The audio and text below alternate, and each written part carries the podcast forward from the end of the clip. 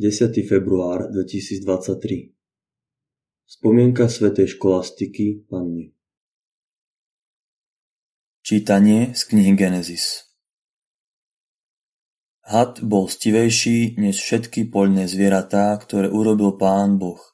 I vravel žene. Naozaj vám Boh zakázal jesť zo všetkých stromov záhrady? Žena mu odpovedala, Jeme ovocie zo všetkých stromov, čo sú v záhrade.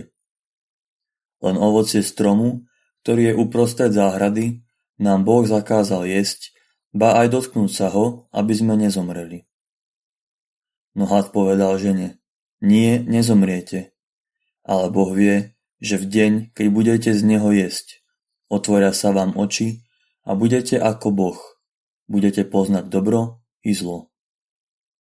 Žena videla, že by bolo dobré jesť zo stromu, že strom je na pohľad krásny a na získanie múdrosti vábivý. Vzala z jeho ovocia a jedla a dala aj svojmu mužovi, čo bol s ňou, a jedol aj on. Obom sa otvorili oči a keď spoznali, že sú nahí, zošili figové listy a urobili si zástery.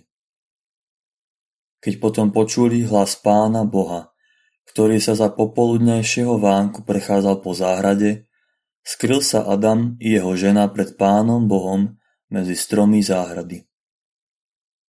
Počuli sme Božie slovo. Odpust mi, Pane, vinu môjho hriechu. Blažený, komu sa odpustila neprávosť a je oslobodený od hriechu. Blažený človek, ktorému Pán vinu nepripočíta a v ktorého myslí niet podvodu.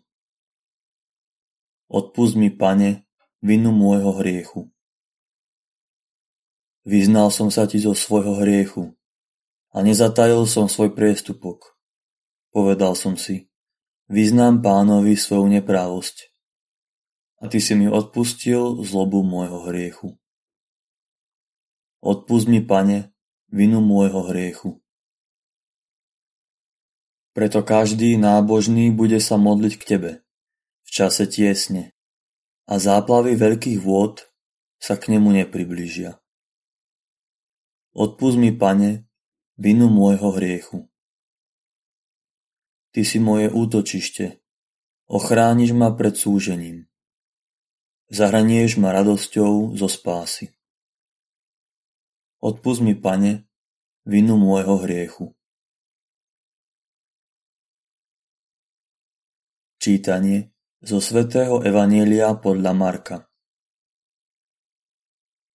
Ježiš opustil končiny Týru a cez Sidon prišiel ku Galilejskému moru do stredu Dekapolského kraja.